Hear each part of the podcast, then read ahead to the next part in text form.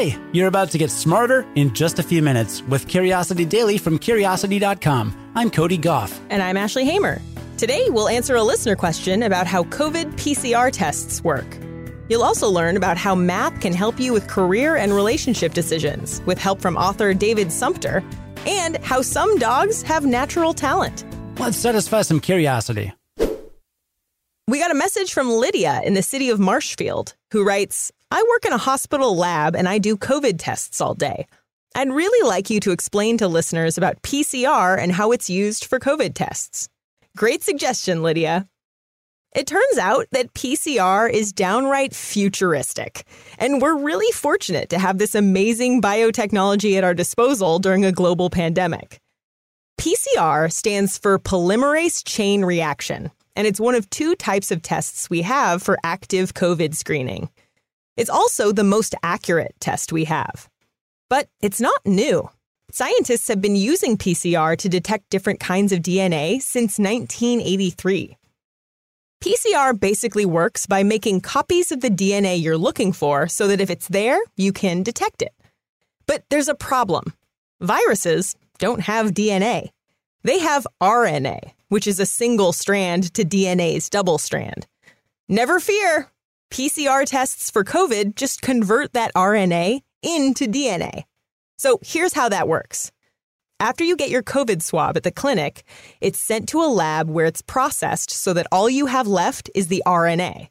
That R N A is mixed with a few other ingredients. That includes enzymes that are designed to translate R N A into D N A and to put D N A together, a strand of D N A called a primer that tells the enzyme where to start building, some building materials in the form of nucleotides, and strands of D N A called probes that glow when they detect D N A that matches their own. First, that translating enzyme reads the viral R N A and creates a matching strand of D N A to pair it with, then destroys the R N A and pairs the new D N A strand with a second strand. The result is a double strand of D N A with the same genetic information as the original R N A. But we're not done. Then those two strands are separated using heat. Remember that primer that tells the enzyme where to start building? Well, it latches on to the correct spot on each strand, and the building enzyme gets to work creating a second strand on each original strand. Boom! One strand of D N A turns into two. Then it does it again and again and again until you have a boatload of identical D N A. The whole time, glowing probes are sticking to the pieces of D N A that match the viral R N A. If there was viral R N A in your swab, P C R will amplify it so it can be detected, and you'll get a positive result. But if there wasn't any viral R N A in your swab, then no copies will be made and nothing will be detected, and you'll get a negative result. Thanks for your question, Lydia. If you have a question, send it in to curiosity at discovery dot com or leave a voicemail at three one two, five nine six, five two zero eight. Yesterday, David Sumpter told us how we can use math to get more out of our apps and keep our apps from getting more out of us. Well, today we're getting a little more personal by learning the equations that can help us decide to quit a job or end a relationship. David Sumpter is a professor of applied mathematics at the University of Uppsala in Sweden and the author of multiple books, including his latest, The Ten Equations That Rule the World and How You Can Use Them Too. David says the equation you need for a big life decision is a little different than the one for deciding what to watch on T V. I use the confidence equation, which basically is a star system. So you give zero to five star on every day that you have, and I worked out how many days of data you need to collect before you should sort of make a big decision and break on a on a relationship. So uh, I, I, I tell a little story about, I, I think this, there's two people in the story, one of them who's thinking of quitting their job, another one of thinking of quitting their relationship, and they use the stars in order to rank every day.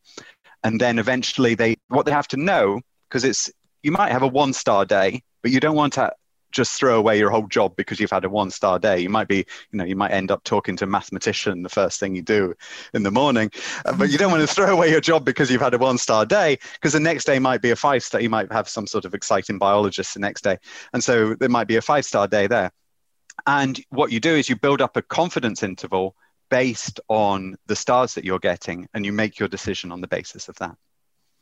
Wow, I, every answer you've given is five stars, so I would call this oh, that's very a sweet. Pretty great conversation so far. Is there a danger in quantifying things like relationships? Do you, mm. Is there a way to take that too far? Because sometimes doesn't intuition win out, or do you think almost everything can be broken down like this?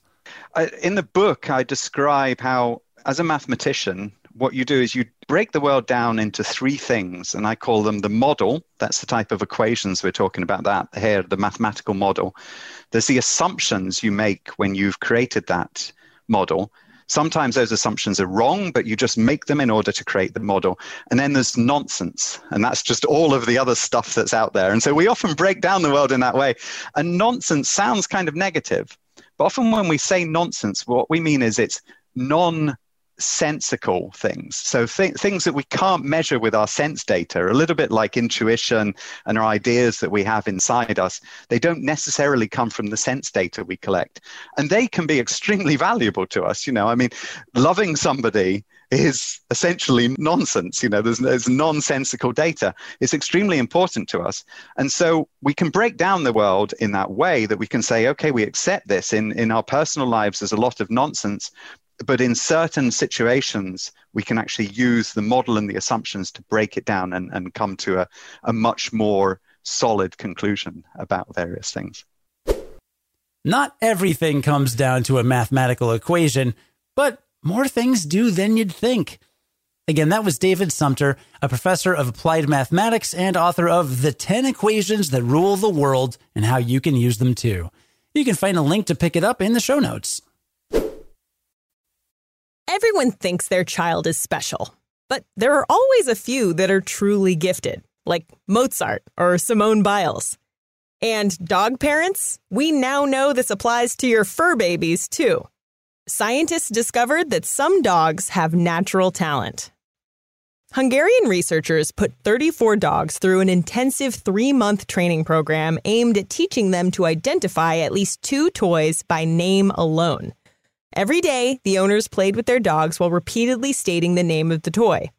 The human canine pairs also worked on this skill with a dog trainer once a week. Then every month, the dogs demonstrated their word-based fetching skills by retrieving the correct toy from a separate room when prompted by their owner. The research team's initial hypothesis basically came down to the saying, "You can't teach an old dog new tricks." They predicted that puppies would pick up toy names faster since their brains were more malleable. But that's not what happened. The majority of dogs, no matter their age, didn't show any learning. But there was one dog that stood out from the pack, a Border Collie named Oliva.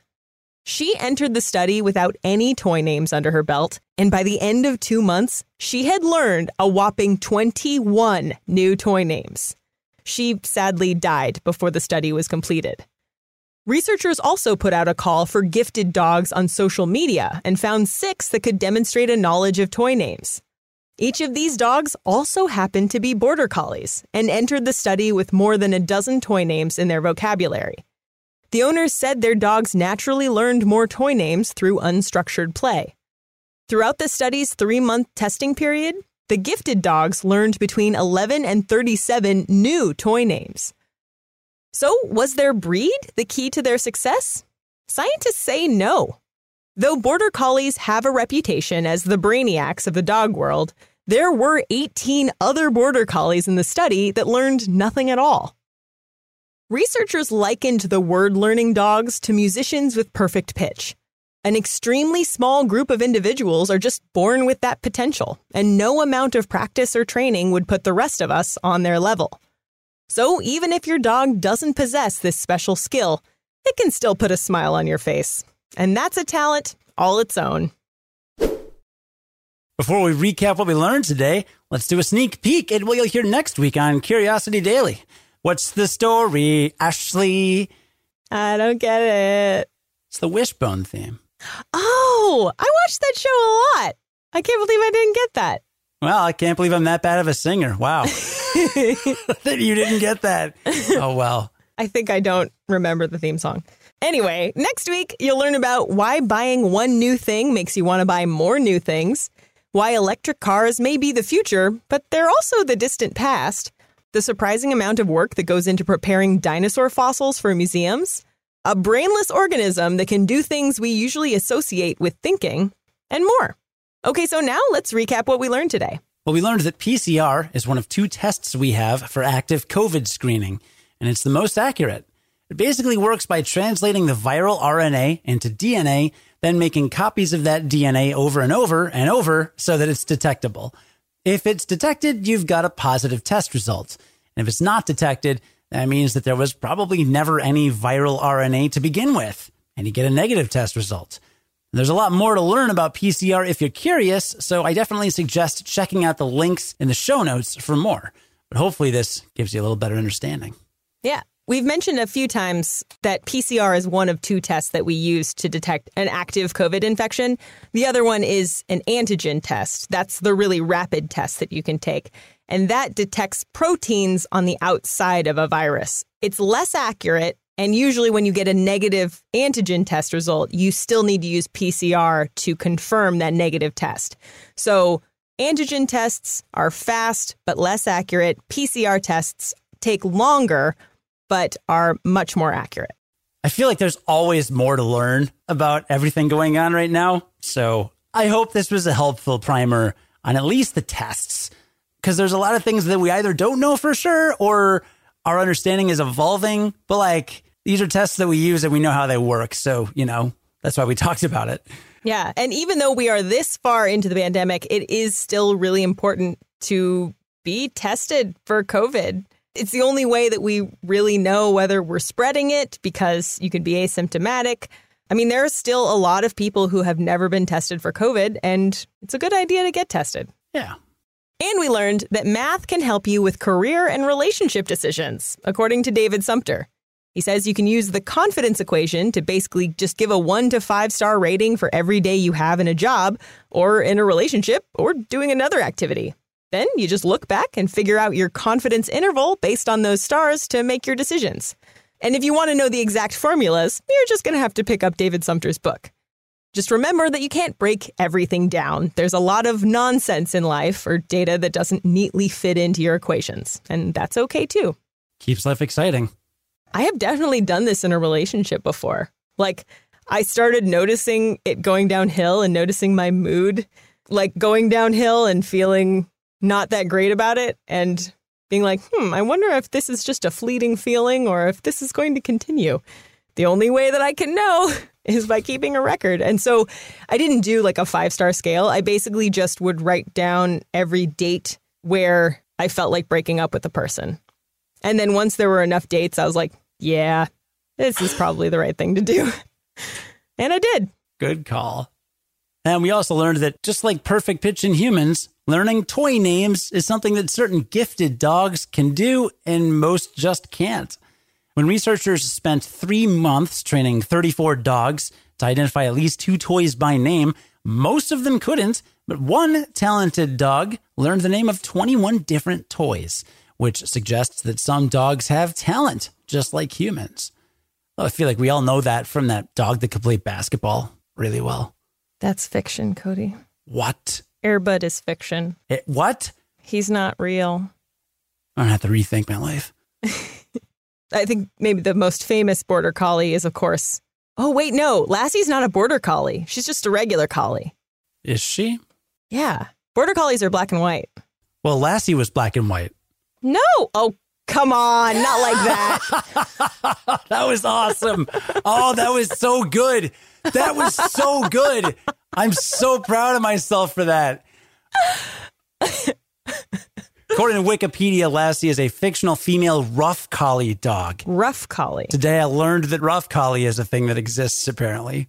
Well, she was also fictional. We're really nailing these real-life talented dogs. I know a real-life dog that's talented. The dog from the Instagram account Hunger for Words with the number four. That's the dog whose owner is a speech pathologist and has trained it to use buttons that say words to communicate. It's really awesome. You should totally check out the Instagram page And Allie Ward of Ologies interviewed her, and that's a great episode, too. That dog's name is Stella. Aw. Uh, maybe I'll go on Instagram and fetch a couple photos. There you go. The writer for today's last story was Steffi Drucker. Our managing editor is Ashley Hamer, who is also a writer and audio editor on today's episode. Our producer and lead audio editor is Cody Goff. Have a great weekend and give us a five-star review. I know you have that talent. Then join us again Monday to learn something new in just a few minutes. And until then, stay curious.